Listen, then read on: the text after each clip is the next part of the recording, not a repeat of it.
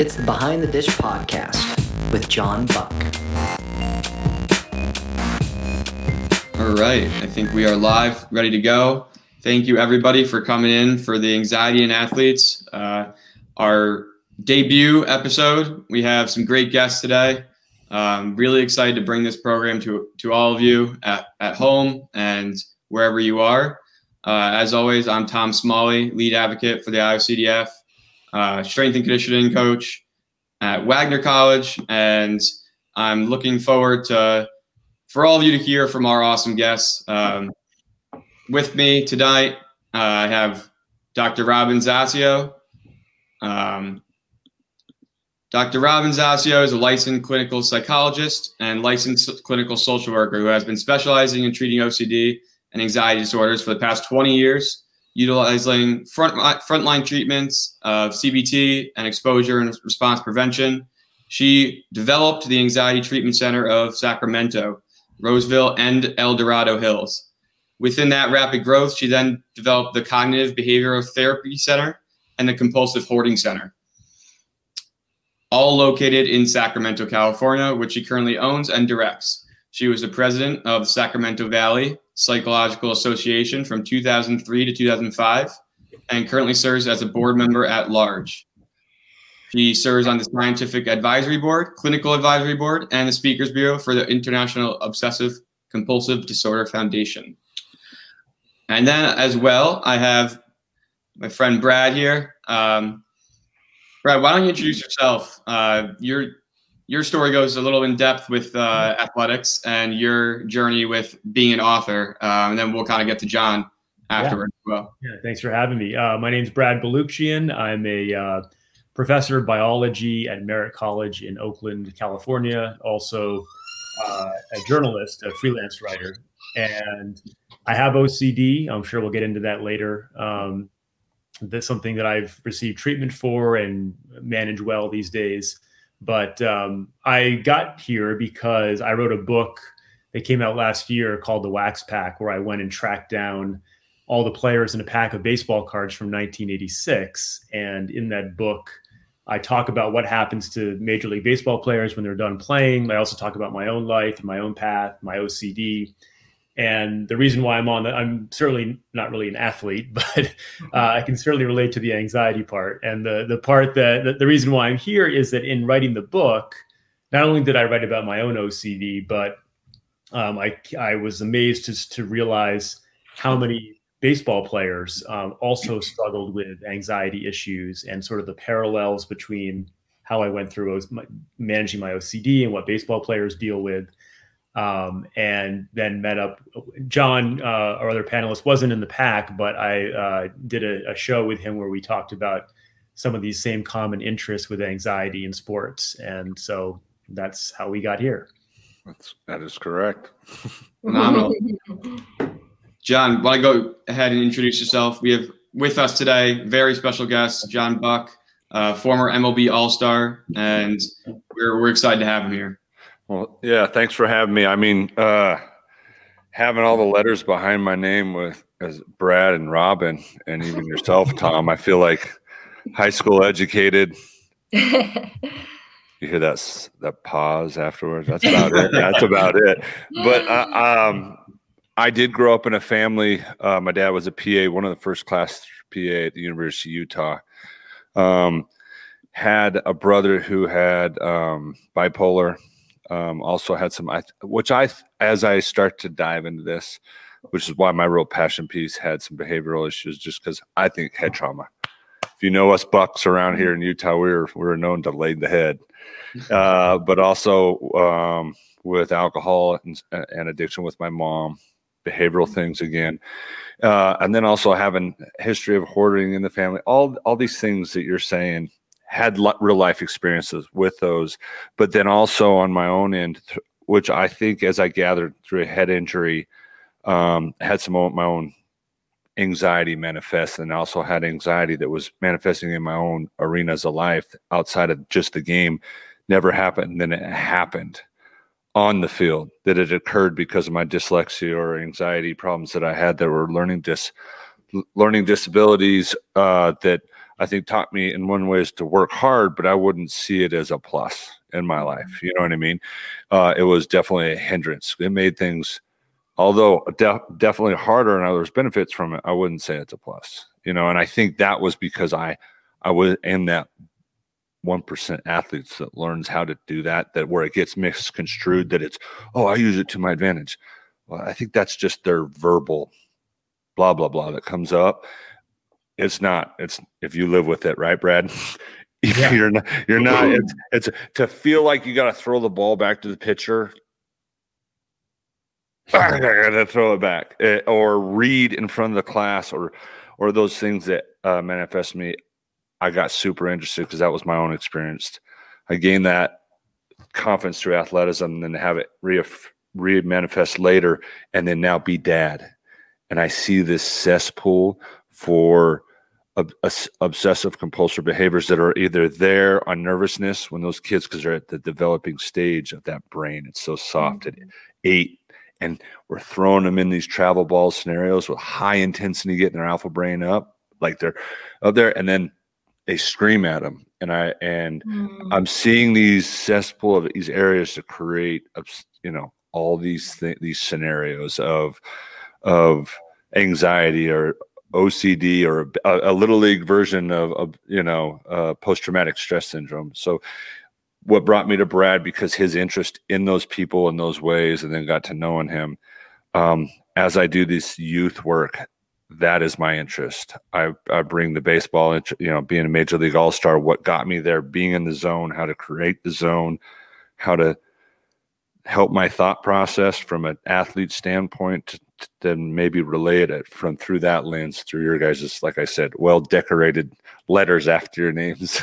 But mm-hmm. but but also growing up with psychiatrists and stuff because of my brother i was able to lean into that instead of i know generally within the clubhouse i ain't talking to that flipping shrink. You know the astros are going to realize i'm something's wrong with me uh, having that stigma. So um, mm-hmm. I le- I learned to lean into it. So um, it, has been something I've benefited from. So I before we totally jump into it, uh, I just want to remind our viewers that this live stream is not intended to serve as a uh, to replace therapy um, for treatment related questions. Obviously, we do have a licensed professional with us today, which is great. But let's uh, be sure to work with your local provider and contact a local clinician. Um, the IOCDF is not a crisis hotline um, and should not be used if you are in distress. Um, if you have an emergency, if you are feeling unsafe uh, or suicidal, go to your local, local emergency room or call, call 911 or call the suicide prevention hotline at 800-273-8255.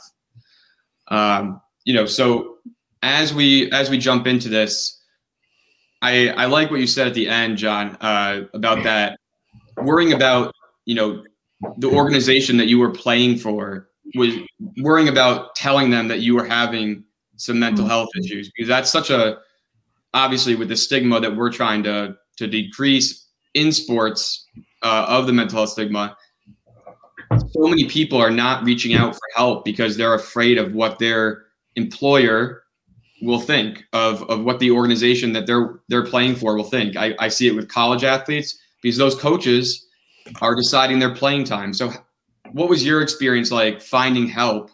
And Brad and Robin, you can kind of jump in with with athletes that you've worked with and and how we kind of bridge that gap to to make sure that people are are seeking the treatment because obviously as coaches we can't read minds but we need to make sure that people are actually even seeking the treatment um, maybe I'll go first. Just, kind of keep it short because I where I I know where I, I was able to get a hold of my anxiety on that, recognizing it. Um, I was able to recognize and lean into it for help.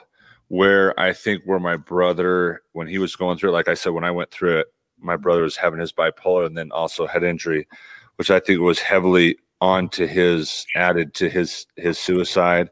And then my mom more being addiction to pills and just wanting to escape you know how that that goes. I feel like um i was aware when i started spiral to where i could i learned to lean and go to that. Because I think what where my brain couldn't take the stress, it was taking baseball, and then when I had those extra head injuries, and the simplest thing, it was like it was like back to the pitcher, and the only same feeling I could feel was when I was when I would when I was dyslexic reading, I just read different. It was I would memorize it, which paragraph, because I couldn't read when the class got to me. So I'd count mm-hmm. the one, two, three, four, five, six. Mm-hmm. All right, six. I'd go to the sixth paragraph. And sometimes I'd memorize the five, six, and the seven.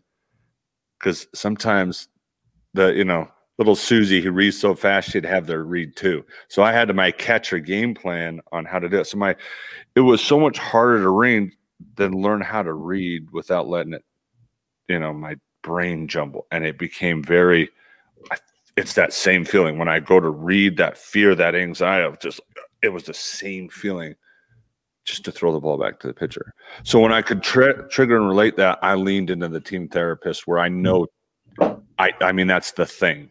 The Chuck Knoblauch to Saltalamacchia to other people that I've talked about been more vocal since then. It's it's that anxiety of it takes over your body in a way that it's weird. Fear does a weird thing, and mm-hmm. I and being able to understand that to the deepest level, and then translate even the simplest things to little league coaches on the tee.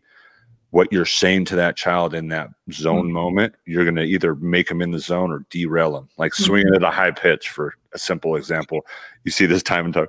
The the uh, the daddy ball Stop swinging at that high pitch. Your brain just saw a high pitch go by rather than say, Hey, what's your homer pitch? That kid's brain goes to the, you know, simple things like that. So those are tricks that Evan flowed into the way my brain felt with my mental health that I saw that it helped with the game.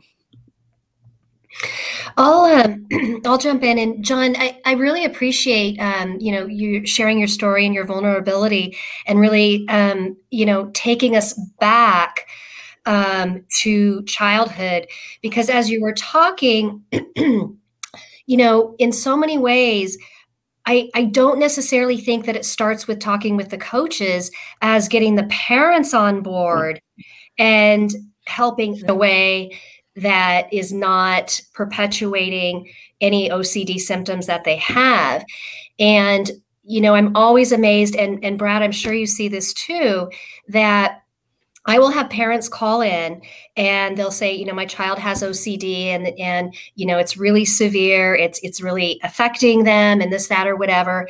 And you know, we'll talk about you know, well maybe the intensive program might be better serve them to kind of get a good dose of ERP. Oh no no no, well we can't take them out of school. Like no no no, as if that would be something so horrible without realizing that the further they go down this rabbit hole with the OCD and perpetuating it with trying to do better and trying to achieve more that it's only going to get worse. And we actually brought someone into our program um, today who was in that situation where the parents said oh no no you know we don't want to take him out of sports. We don't you know that would just be devastating to them. And he ended up suicidal and in the hospital and now finally he's here. But now there's so much more work to do because the ocd has has has gotten you know those those claws into their brain so much deeper. And so, you know, we, we have to educate the parents. We have to start with the parents to help them understand that they have to be part of the solution so that when you know you know the, the, to, to, to be able to advocate for their child with the coach to, to help the coach to understand the difference between um, you know excellence versus perfectionism and I actually, in, in preparation for today, I want to just kind of share something in talking about, you know, the pursuit of excellence versus the pursuit of perfectionism. Because, um, you know, as you know, in perfectionism, they're they're they're trying to hit a bar, right? And what happens is, as soon as they start getting to that bar, the bar keeps moving higher because right, they're right. thinking, oh my gosh, if I'm here then maybe I can get to further. here. Right, right. Exactly. And so that bar just keeps moving, moving up further. And I think when, when someone is stuck in their OCD, they don't really realize that that's what happens with perfectionistic tendencies. Um, so I just want to quickly just talk about the pursuit of excellence versus the pursuit of perfectionism. I'm just going to read it real quick. Um, the pursuit of excellence focuses on the process versus the perfectionist focuses on the outcome. Um, pursuit of excellence, they set high standards that are flexible and they can be adjusted, versus the perfectionist sets perfect standards that are inflexible, cannot be adjusted regardless of their experiences. Um, pursuit of excellence, they're driven by motivation, and the perfectionist is driven by fear. Um, excellence can be satisfied by a range of outcomes versus the perfectionist can only be satisfied by one outcome, which is, as I mentioned, typically impossible. Um, pursuit of excellence, they view mistakes as learning opportunities versus the perfectionist views mistakes as unacceptable. Um, and then pursuit of excellence um, bases his or her self evaluation on many characteristics, accomplishments, and values versus the perfectionist. They're primarily looking at meeting perfectionistic standards and achievement. Um, and then with the, the pursuit of excellence, likely results are willingness to approach challenges um, and possible satisfaction um, and even dissatisfaction versus the perfectionist just feels overwhelmed, which can lead to procrastination right. and disappointment. Yeah. So I mean, I think that's a not to cut you off, I think that's a really important line. And I think, you know, as a strength coach, I think what my my goal is is not to not to make them chase perfectionism, is to make them fall in love the pro falling in love with that process that you're talking about in in seeing that improvement and that growth, but realizing that, you know, when they come in the weight room, there's a certain standard that we're setting, right? There's a certain standard of excellence that we want to set, but you're going to come up short. And I feel like a lot of times these coaches don't let their athletes fail and and come up short and and understand that that's okay. Mm-hmm. And so we keep raising that bar like you're talking about, and that perfectionism bar keeps going higher and higher and higher because they're afraid to fail. And I think that's a really important line that you that you brought up but I, th- I think too, it's also uh, to look at it even deeper. Is why are they f- afraid to f- fail? So what's being what's being done right after it? What what's going on? Like so, okay, swing and miss. At that moment, I have I have to collect data, and right now I see as soon as this kid swings and misses and see that go by, it's what's dad looking at. what's dad saying? you know, before he can boom. And it rather than being in the zone, being in the moment, it, whether it's swinging a baseball or being in life, being eh, you know in your uh, flow of life, uh, whatever arena you're in. But you swing and miss, you fail. What just happened? What's the data? Without being, you know, woe was me or whatever the things that baseball, you know, so beautifully brings out of like just like life you failed what are you going to do with it you know and that's where right, i was able right. to like for me to learn with health i failed it like with my mental health because me i was the i was the poor little kid that threw the ball the bat off the back of the concrete helmet and taught every poor little lds kid around salt lake city how to swear i was the one that taught them all how to cuss over here in utah so um i was i was out of control angry um you know, just because whether it was my parents divorcing and some of the things. So behaviorally, that was hard to to get a hold of, but I was able to do it because I leaned into it. My brother didn't necessarily do it, and that's where those paths I think, where I've leaned into it and seen where my teammates may have not got the help. It manifests to where now that throws in the tenth row, rather than being able to get stay build these mechanisms that that help me within there a processing a failure, like what you were saying. Why right, did it happen? Right. Why do we do creating those coaches that are doing like what Robin said?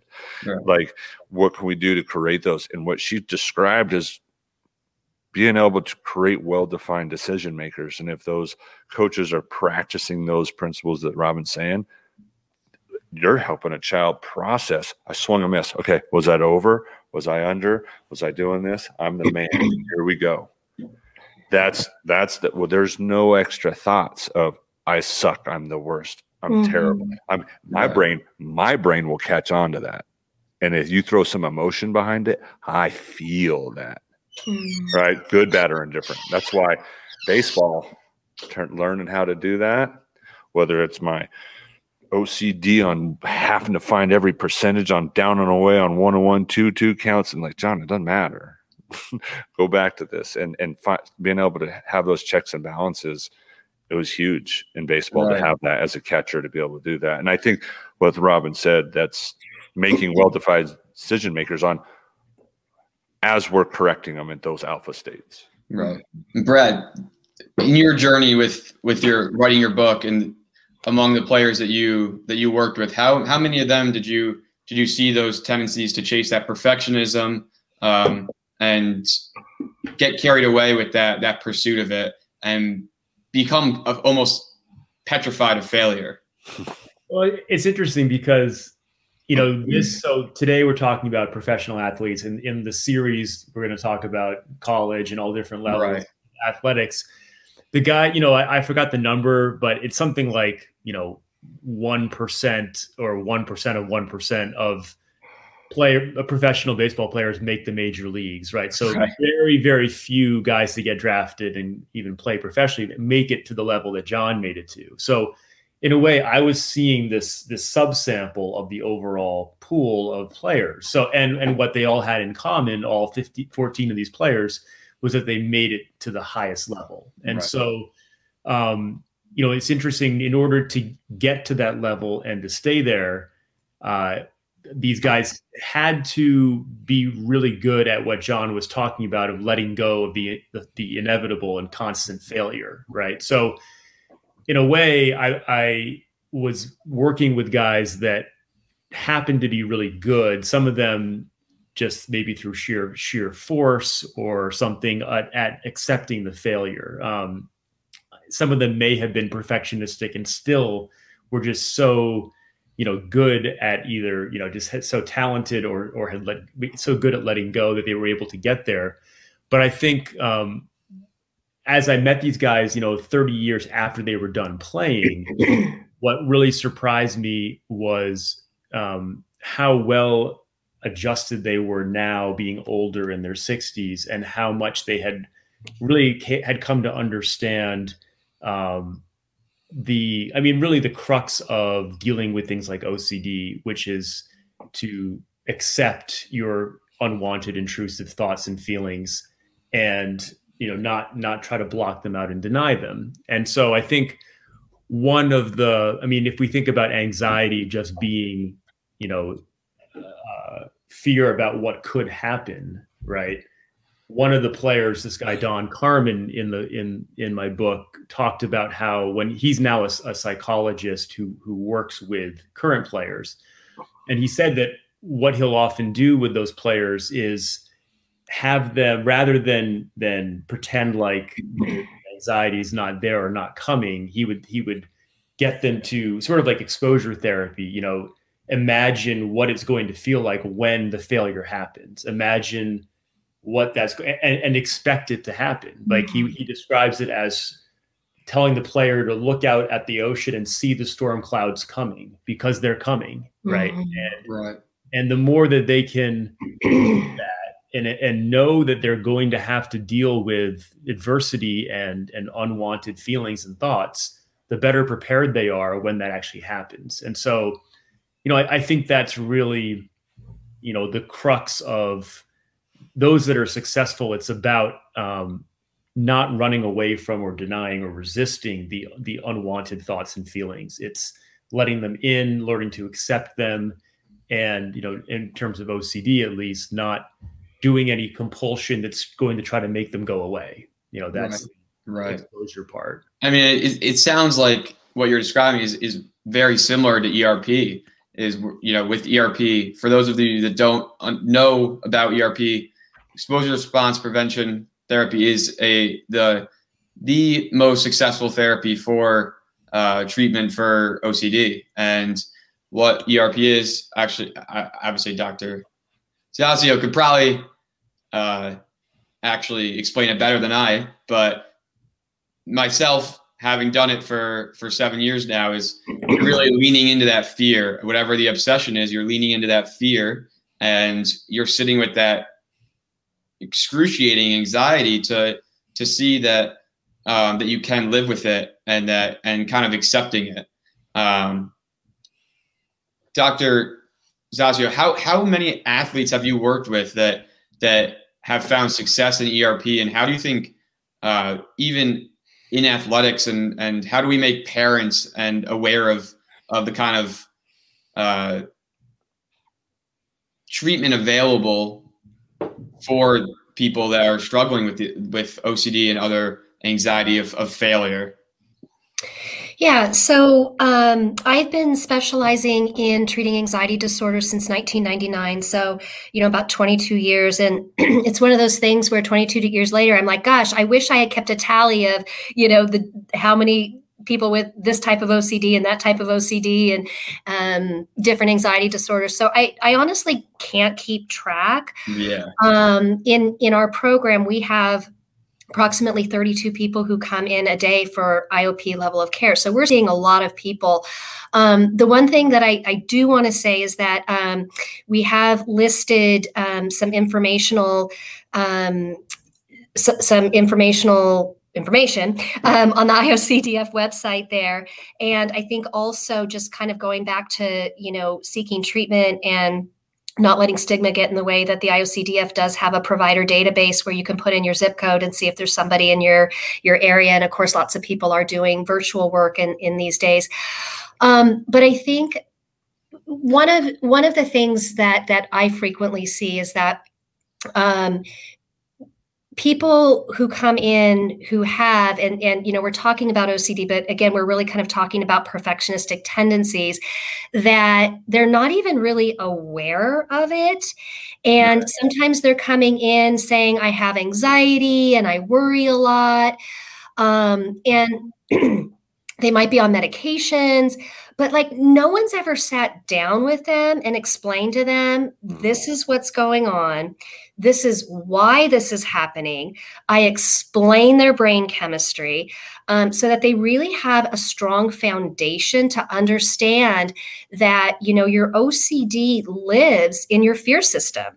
And that's why in that moment, it feels so real that unless you do something, that you are going to have, as you were saying, Tom, this horrible outcome and you're not going to be able to stand it. And so do everything that you can to avoid it. And you know when when someone really gets that foundation they understand it. You know erp and and tom and john um, and even brad like i i don't have ocd um, but it's one of the hardest things you're going to ever have to do. And but it's worth it. Right. and so you know when, when you are engaging in an activity um, and again we're talking about that athletics where you can get to a place where you're not obsessed with having to be the best and obsessed with having to you know perform a certain way you can get to a place where you actually enjoy the process and right. and and I, ideally that's what it's all about no matter what level you're at in athletics and i think that that's one of the things that we have to impress upon the person who has ocd and also the parents so that they can understand that your child is not enjoying this process they are suffering right. and right. they are miserable because they can't achieve what it is that you're encouraging them unknowingly oftentimes to to be able to achieve but internally they they are not able to achieve that. And you know what is worse when like i mean i call it um you know a hamster on a wheel like like you're working really really really hard but you're just not getting anywhere. Um so you know educating and knowing that there's nothing wrong with going to therapy that no one is saying that they don't want you to do well in your athletics that you know again we want you to excel and and do the best that you can but but not to have ocd being the controller of that and that we want you to be in control of that decision making process which tom you were referencing and and john right. you were too right and i think it's important to note um, you know i see sarah fernandez saying that, that she she liked how you mentioned that it's good to have an explanation of what's going on. And I think as much as we we can is is really about the education of of especially the parents. Um, you know, as John was saying before, is the kid swinging, and when he finishes his swing, he's looking at his dad.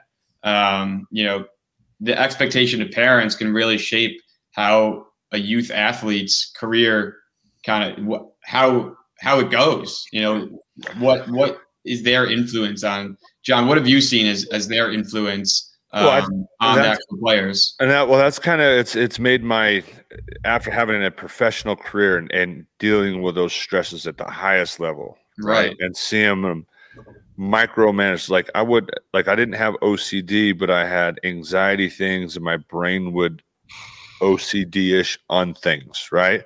Uh, I never really got diet but i saw those things those tendencies in my brain where i leaned into them where i did i get a diagnosis? I, I don't know. I you know i never waited around because it was but having having leaned into that it helped me where I I wasn't even necessarily diagnosed, but it maybe it became it because it, I got tools to where I was able to stop it. But what also having seeing the youth now, right, with my own life now, seeing the youth, hearing what it's talking about, having the knowledge, mm-hmm. and also the the coaching knowledge I have now. When I'm seeing, because as a catcher, I control the energy. I can feel that catch, mm-hmm. that hitter. I can feel the pitcher, right? But I can also feel these children the same way. I can see the kid cracking his knuckles, like mm-hmm. uh, taking the deep breaths and some of the things that I'm like, oh, that child is having an, an episode right now. And, and it's fun because I can go up there in the manner that I talk to them mm-hmm. and the way that I can slow their brain down. So I'm aware of that.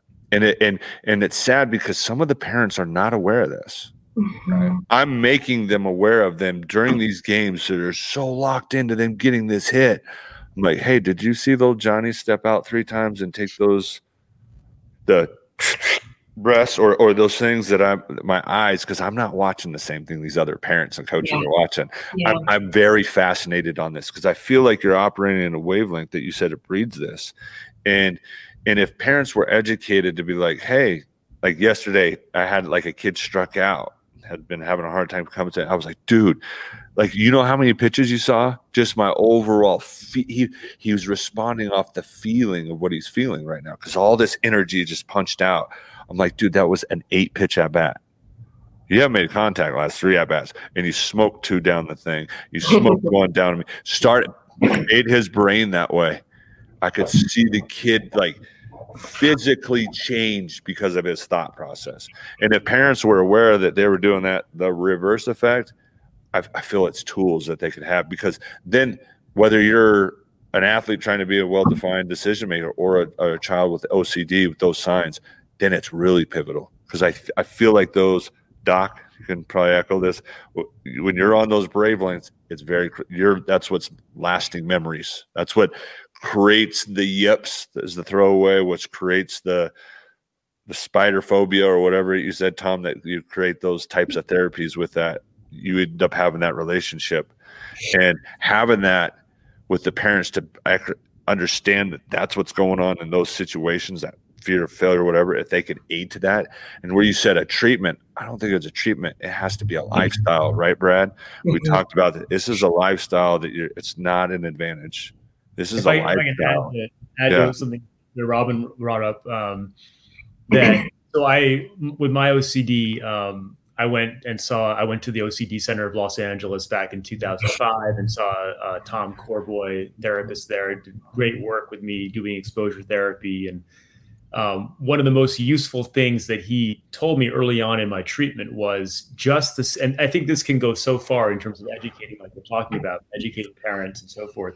Is just a simple difference between your thoughts and your feelings and your behavior. Mm-hmm. That, that, just breaking it down like that and sort of that metacognitive approach that Robin was alluding to with making people aware of what their brain does, the physiology, their own thought processes, realizing that they are not their OCD, they are not their brain.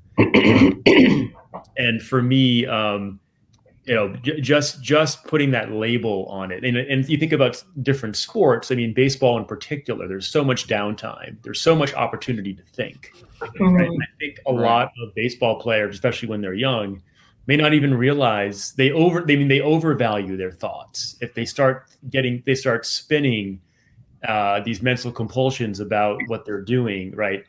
They're giving th- those thoughts way too much energy and n- not realizing that all those thoughts are, and feelings are natural and they're fine. This, the existence of them is fine. How you respond to them is what makes the difference right? And you know baseball is a game about like every sport it's about action behave you know ultimately your your behavior your action on the field determines the outcome of the game.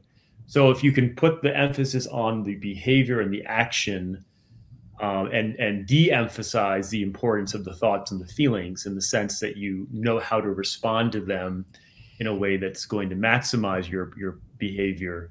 You know that to me is the key. And so the more we can teach parents and young people that like you know it's natural to have these intrusive thoughts and these anxiety provoking thoughts um, the more i think will help them not be a prisoner to them.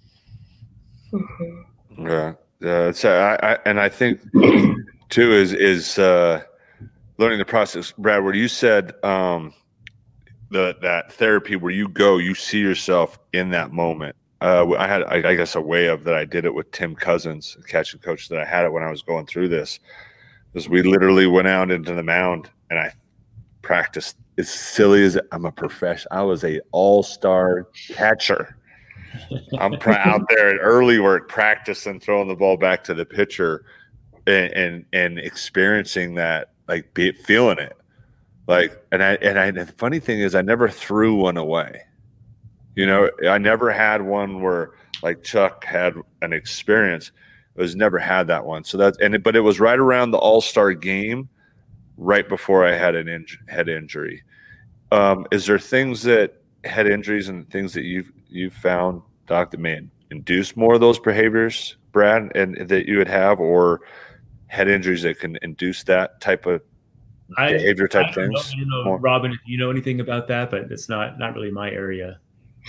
Um, it's not really my area either, but I've definitely seen people who have had head head injuries who have actually developed OCD um, symptoms after the head injury when they purportedly didn't have them before. But it's it's that's usually out of my scope of practice when we're dealing with Right. with kind of um, those issues. I think it's important important to note just that you know with OCD you're either you know if you can't be a little OCD you know you have obsessive compulsive disorder you're diagnosed um, or you're undiagnosed but you have OCD and we understand here how debilitating it is and that's the stigma that we're trying to break is that it doesn't help like like John was saying that it has to be a, that, that lifestyle of, of accepting the OCD and and just having to live with it doesn't help your career. You know, it's it's uh, the ERP and and that piece is so important. I know for me personally, ERP saved my life. Um, I was at a place where I was doing 12 to 14 hours of compulsions a day. You know, that leaves 10 hours a day of sleep, school, my athletic career, and anything else I wanted to fit in 10 hours a day. So right then and there, that that shows how much OCD can take away from us and how how little it leaves us to. Right, it attacks everything we love and cherish, and um, you know, I think that's one one important thing to note is that it doesn't it doesn't leave any stone unturned. Right, it, it attacks everything we love, and um, I think one thing we need to recognize is that it's still misunderstood by so many coaches and so many organizations um, and so many parents. And that's that's what we're trying to do here is really educate you know the future generations now about what OCD is. So then you know 20 years from now we have that knowledge and we, we can put people in places like like your treatment center um, and and and put have treatment available for for these athletes that are actually struggling and I think you know what I really would love to see is is having colleges have those Mm. psychologists and having seeing those organizations, those professional organizations, keep adding mental performance staffs and and licensed professionals because we're seeing right now how how how vital it is, especially with the COVID pandemic, of how how many athletes regressed mentally and not just physically. And I think it's starting. You know that that uprising is, is starting of of oh we need to we need to pay more attention to this, but it's still not enough. Um, I want quickly, uh, Stephanie asked, can you talk about the brain's role in OCD? Um, Doc, if you want to kind of touch on this a little bit, um, I think that would be kind of your area of expertise. Yeah, yeah. So, um, you know, basically, as I mentioned, when people come in, not just for OCD, but for anxiety disorders, I, I walk all of them through the brain chemistry because so many people come in you know we're talking about ocd and athletes but as you know as as many of us know ocd can manifest in so many ways. And so people are really beating themselves up. What's wrong with me? Why can't i stop this thought? Why can't i control this um, without realizing that it's not about trying to control the thoughts it's about allowing the thoughts to come in and actually not attend to them um, and the more that you try to control them the less control you're going to have because trying to think about not controlling them means that you have to keep thinking about trying not to control them. Um, so there's that that that rabbit hole again. Um, but essentially, what I kind of tell people is, look, everybody has anxiety. Okay, it's the human condition. It keeps us safe in the world. So if you're on the freeway, you start veering over to the side of the road, immediately your sympathetic nervous system starts alerting you that there's danger and you need to take action to be safe. That fight or um, flight, um, that fight or flight. Uh, yes. Sense, yeah, so, for sure. And so when we get anxious, um, there's actually a center of our brain called the amygdala that gets activated. It shoots a signal down to our sympathetic nervous system saying, oh my gosh, danger, do something. And so the person will either, as you said, uh, Tom, fight or flight. Um, well, what I explain to people, and I'm doing a super condensed version here, um, but essentially what I explain is OCD lives in that same system that keeps a person safe in the real world. And that's why when OCD is activating, it feels real to the person. And right. if I don't perform in this way, if I don't do this in a certain way, it is going to be so catastrophic. And so essentially it's the compulsions the behaviors the 12 to 14 hours a day that tom you were engaging these compulsions that actually makes it worse because you know gosh if i can do you know if i can hit the ball um, you know and and baseball is not my thing uh, john so i'm probably oh, i can't tell. I can't tell. You're perfect. But um you know if i don't hit the ball a certain amount of times um, a certain distance, then that means that I'm less than. So I'm going to try harder and I'm going to try harder and I'm going to try harder. And as you get more tired, you start to perform worse. And so you try even harder and harder and harder. And and so that's really where the person becomes so miserable and so unhappy is because as they're trying harder, they're actually oftentimes doing even worse. Um, and so, you know, basically, when I say everybody has anxiety, I want to be really clear everybody doesn't have OCD.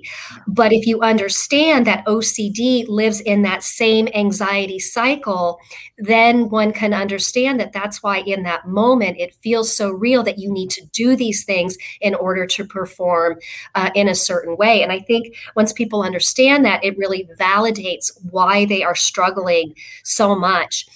And one more thing that I just want to say um, is that I, I, think also what happens is um, athletes tend to um, sort of hang their image on their role as an athlete and how well they perform. And they forget that there are other parts to them. You know, they might be a father, a brother, a sister, um, a homemaker, um, a web designer, um, whatever it is. Right. But as human beings, there are so many different parts to us. And, you know, some of the work that we do with people with OCD is really use their values to drive doing the ERP because it's not just about you know you being an athlete as it is you were really embracing all the other values in your life and all the other roles that you have and being able to create that balance in your life so that you you have though that that fulfillment as a human being. And i think that's one thing that that really sometimes can get missed. And last thing that i want to say just in terms of people seeking treatment. Um, you know, I agree with you, Tom, that I think it, it's just so important to have, um, you know, not only coaches who are educated, um, but also professionals that athletes in colleges or high schools can see. But it's so important that they are educated in ERP because, you know, Brad, I'm sure you see this all the time, but you know, we have so many people that have been in years of therapy, talk therapy, psychotherapy. They've tried EMDR, they've tried brain spotting. And I'm like, how did they not get to, to ERP? Like, how, right. how did they try everything else? And sometimes I think it's because it's like, oh, I don't like that ERP thing. So try everything else and see if it works.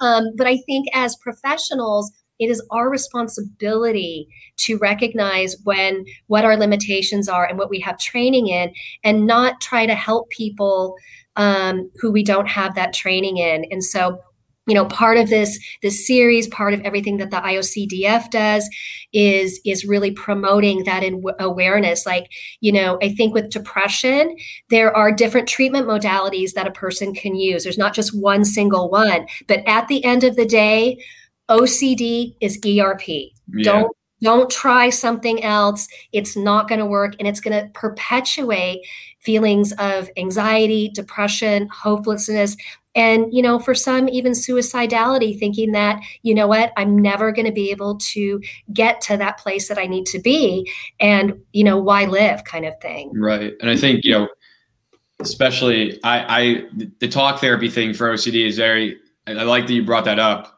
um, Robin, because I know myself personally, I went through three different licensed professionals that didn't that said they treated OCD, but in reality they weren't they didn't specialize in ERP. They didn't actually know how to how to put me through a, a CBT session.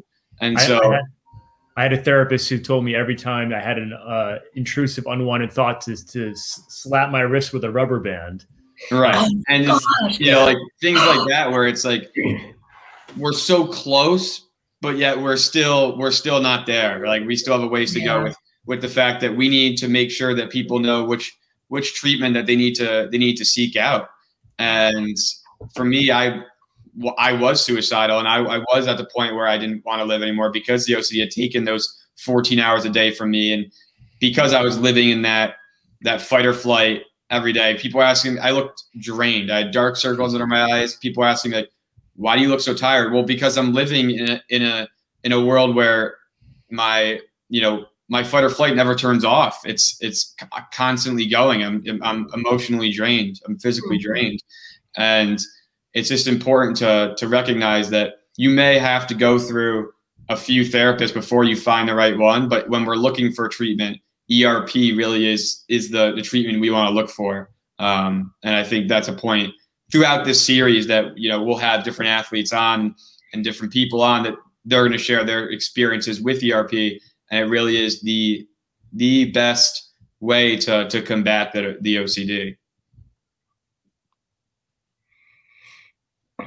Uh, as far as questions goes, um, please, we still have about a little over 10 minutes left. Um, love to hear from you and, and keep asking questions. John, I'd love to hear a little bit more about um, your kind of the depths of your career and how how these uh, obsessions, compulsions, um, and that anxiety festered throughout your career, and and when was kind of your breaking point of realizing that um, you needed to seek help from the team, the team psychologist, or um, needed to kind of dive deeper into into what you were dealing with.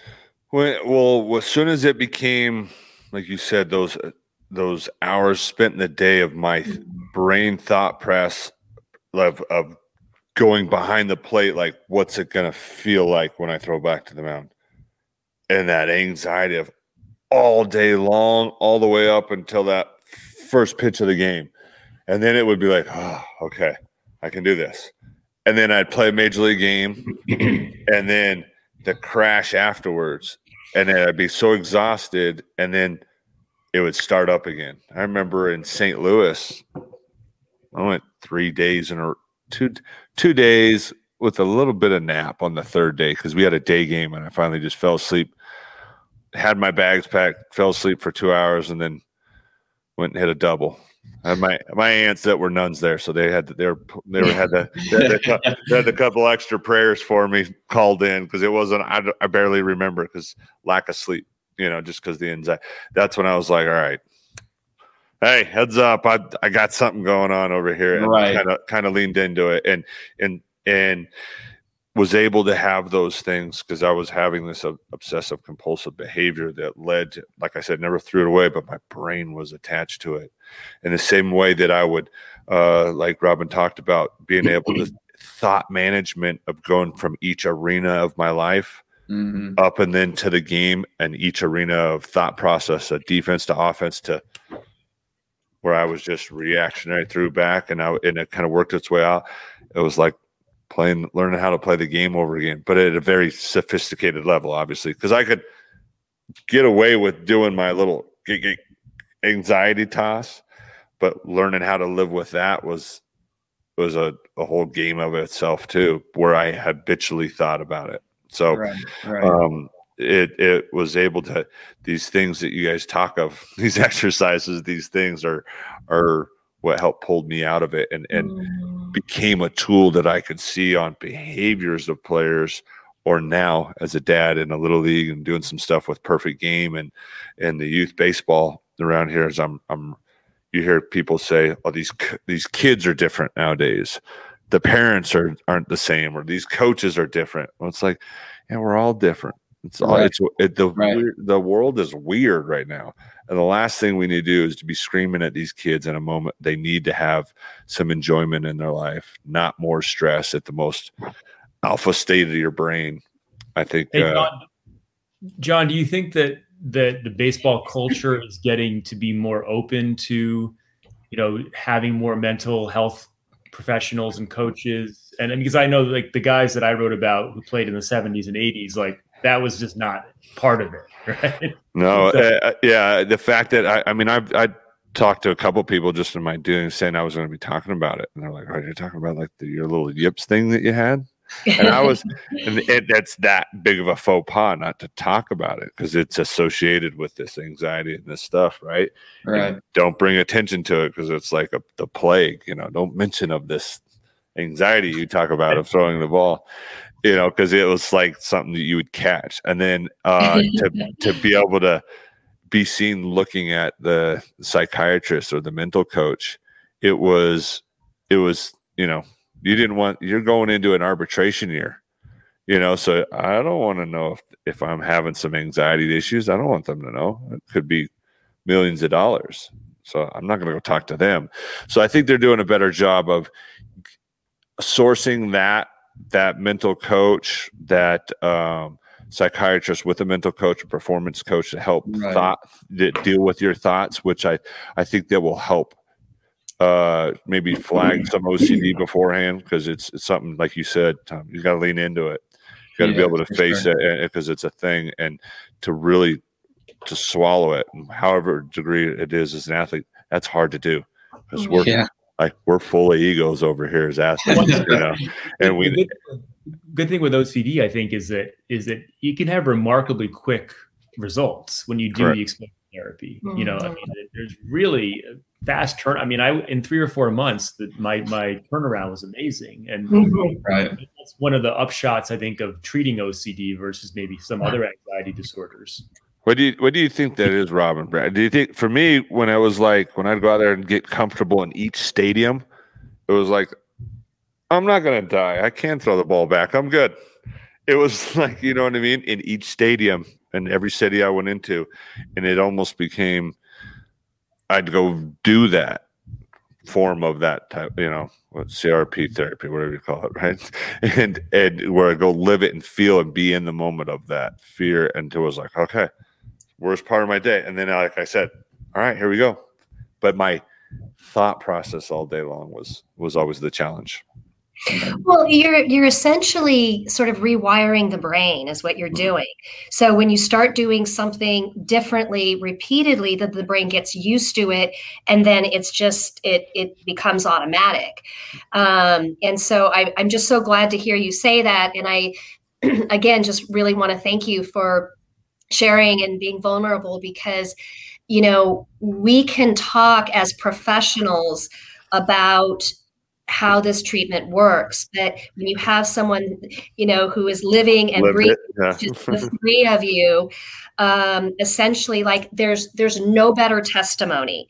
Um, you know we have the research that supports it changes the brain chemistry. We have the research um, you know for those of you who are listening um, you know erp is is evidence based um, meaning that we can literally prove scientifically that that the exposure therapy changes the brain chemistry. And there's there's no other treatment out there that does that.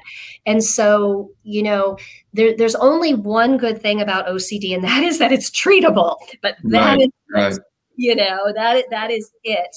Um, and you know again i think we're all trying to really um, you know send this message uh, that you know th- there's there's nothing good about embracing ocd about something good in your life if you're going to embrace ocd embrace it as something that you accept that it's a part of you it's not who you are as a person and that it is um, treatable Right.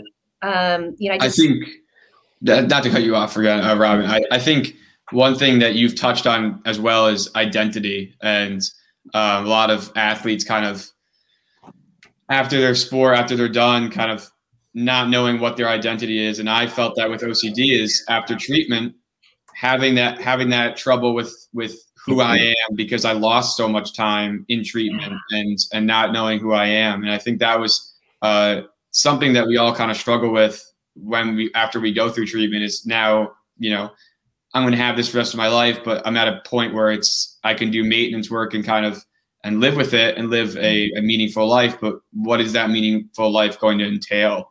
And that was kind of one of the things that i struggled with was who am i? Um, and i think that's kind of a leeway into what uh, one of the questions down there is you know what are some evidence-based treatment strategies that coaches can impl- implement in their practice and games? And like you said, obviously coaches aren't certified um, or licensed professionals that can provide ERP. But what coaches can do is just listen and and, and start the conversation. Maybe this isn't evidence based. That start being open can can influence at their athletes to seek help. But I can I can tell you that if if you're you as a coach are are shaming mental health and and putting it on the back burner, your athletes are way less likely to to to seek treatment or seek any sort of help because of that shame and guilt you're building in your organization and your program. You know, I think one thing that I've taken with me every stop where I go eh, as a as a strength coach is that the weight room is not just character revealing, it's character building. You know, when we come in here, we're building our identity and and we have an open policy of like, I want you to be yourself. I don't want you to be someone that that everybody else expects you to be. I want you to be yourself and be open and honest about about who you are and learn about yourself. And while you learn through that process of of competing and, and training and falling in love with that process, I want you to learn about yourself too and build that character. And I think, you know, the more so more we can as a as an athletics unit, um, coaches, athletic trainers, at administration, um, and other athletes show that mental health should be accepted and should be a real uh, talked about topic, the more so that we'll will decrease that that stigma and that guilt of oh my coach might think less of me if I seek treatment. And now we have treatment available, and now we have people trying to meet that treatment. And within that combination, now we can start helping people more. Mhm. And then as an athlete, get back on the field quicker. Right, right, right, exactly. And, Uh, know, and, and, and correctly with the right tools, I think. Right, to- right, to exactly. Deal with You know, what there's a difference between being on the field, as you know, John, and, and being on the field and present in, in the moment and Correct. enjoying your sport and competing at the highest level. uh, that you know you're willing, uh, that, that you you know you're able to compete at because you've worked for that moment your whole life. And, and I think it's it's about being sustainable, um, having Mm-hmm. a well well defined goals in each arena of your life. I think is, is like what Robin said is ha- reducing those thoughts in each arena of your life helps you reduce anxiety in all arenas, which helps you perform at peak Mhm. performance in the zone when you go to do that main arena, aka baseball. In my case, throwing a ball back to a pitcher, and and when you're able to have that process to control your thoughts, you can be in the zone. You can attract the zone. You can be in those moments where you can be at your absolute human best. And that's what we want to track. It feels good. We're not living in the future. We're not living in the past, and we're attracting the zone. And and as athletes, that's what we want. And then Yeah. also trying to avoid the anxiety and obs- obsessions of things of living in the future of the past. It's feeling that moment of being in the moment and attracting that. And I think those are things that I've come through from the likes of help with people like Robin uh, Yeah, at when I was in the plane. That it, it, it, I was able to catch that because before it became big, because of the things I saw manifest with my brother and my mom, I attacked that mental health and took it seriously. And for and sure. luckily, uh, I'm, I'm a good I'm a good story. Uh, Yeah, unfortunately for me, Um, just want to quickly, I saw some comments about uh, body dysmorphic disorder and eating disorders. We will cover that in a, in one of the future discussions on one of the about I think it's the fifth or sixth episode that we'll have in the summer. Um, we'll have Chris Johnson on who specializes in BDD, so we will talk about that um, and get to that topic. Um, full Tom? schedule is on. Tom, can I just interrupt real quick? Yeah, Um, absolutely.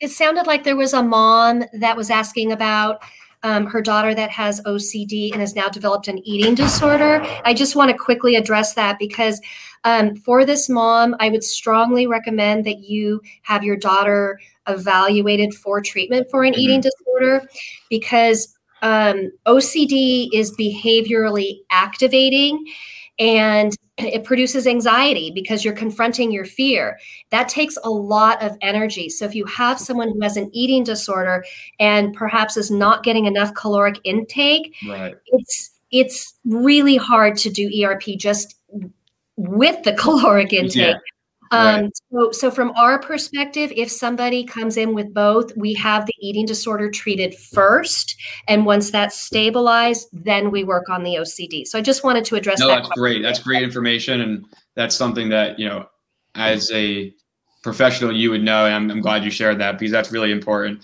And you're right. With even with the caloric intake, ad, adequate caloric intake, it's draining. So I can't even imagine what what her daughter is going through. yeah. Um, you know, so uh, just some announcements. We do have some great programming this week. The Faith and Mental Health Conference. Um, you can register online. It's free. Um, take our anxiety and athlete survey. It is on our, our on our website that will be um, announced very shortly. Anxietyandathletes.org. And as always, join the the Peace of Mind virtual community at iocdf.org slash peace of mind. You can view the whole live stream schedule. Um, Chris Johnson has a new spe- uh, new series going on called Chris's Corner. It's excellent. Definitely suggest uh, looking into it. And uh, we were happy to have you you three as guests. This was phenomenal, and you know I'm looking forward to to continuing this conversation about about mental health stigma in, in athletics. Well, thanks for having me, Tom. I appreciate it. And Brad, Yeah. thanks for. I'm, I'm glad I was able to rub elbows with you to come amongst Mm-hmm. these uh, well-learned people of yours. Thank you. Thank Uh, you guys. Take care, everybody. Thank you. I appreciate it.